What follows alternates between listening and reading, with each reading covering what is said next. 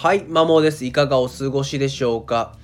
今回は子供を勉強に向かわせるちょっとしたコツというテーマで話をしていきます。なかなか子供が勉強しないと悩んでいる親御さん向けのお話になります。結論、声かけの前提条件を変えましょうということですね。どういうことかという前に一番ダメなのは、まあ、勉強しなさいという指示命令形を使ってしまうことですね。まあ、これで勉強をするようになった子を見たことないですね。まあ、学習塾で200組以上の親御さんと子供と接してるんですけども、まあ、勉強しろって言って素直にする子はいなかったですね。まあ、いないですね。まあ言われてすぐやるぐらいならもう自分でやってるよっていう話だと思います。むしろ逆効果で特に第二次反抗期と言われる、まあ、小6から中3にかけての子に、まあ、指示命令系の言葉をすると、まあ、やれって言われるものを、まあ、やりたくない、まあ、その拒絶感が強くなるんでよりやらなくなりますね。なので、まあ、勉強しなさいっていう言葉は一番言っちゃいけないことだと思います。じゃあどうするかっていうことなんですけども勉強をすることを前提に、まあ、選択肢を提供するっていうことなんですね親御さんから。どういうことかっていうと例えば「あなた今日勉強するの？しないの?」だとまだ勉強することが前提条件になってないんでそんな質問してしまったらしないよって終わっちゃうんですね。ではなくてあなた今日7時から始める？それとも8時から勉強始めるの？っていう感じで勉強を始める前提の声かけにしちゃうっていうことですね。まあ、なかなかすぐに効果が出るかっていうと正直保証はないんですけども勉強することを当たり前っていう前提で声かけをしてしまいましょうということですね。7時から始めるの8時から始めるのでもいいですし今日は数学からやるの英語からやるのでもいいんですよね。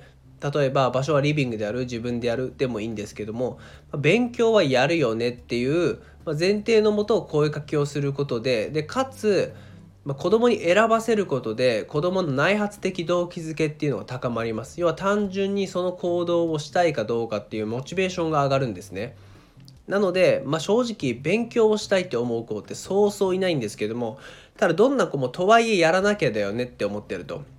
でも目の前にこう楽しい娯楽があるのでやっぱそっちに流れてしまう子が大半なわけなので、まあ、選択肢を与えることで子供に選ばせて、まあ、そうすると動機が高まるっていうことですね。これ実際に、まあ、うまくいったケースっていうのがあってなかなかというかこれまで学習習慣が全くない子が入ってきたんですね。で、まあ、その子に何をしたかっていうと一もう勉強しようっていうことを言うのではなくじゃあ何時から始めようかとかいつも何の科目からやるっていう感じでひたすら子供にその子に質問をしてその子に選んでもらった上でその子が決めたことをやってもらっただけなんですね。まあ、そうすると学習習慣がもうなかった子が、ま30分ないし1時間は勉強するようになって親御さんから見てもちょっと変わってきましたっていう感謝の言葉をいただいたことがあります。まあ、なので本当に全然勉強しない子でもしなかった子でもこういった形で、まあ、すぐさま効果が出るかは分からないんですけども、まあ、選択肢をこちら側から提供して選んでもらうっていうことをすれば、まあ、ちょっと変化してくるんじゃないかなっていうふうに思います。ま、実際の勉強の話ではないんですけども私事で恐縮なんですけども、ま、4歳の娘がいてなかなか時たま一緒に風呂週1回ぐらいは風呂入るんですけども2回ぐらいですかね。あのなかなか体を洗ってくれなかったんですね。で最初の方はしびれを切らして自分でこう無理くり娘の体を洗おうとするんですけどもやっぱり当たり前で拒絶感が強くてものすごく抵抗するんですね。でこの内発その選択肢を提供して子どもの内発的動機づけを高まるっていう情報を得た得てから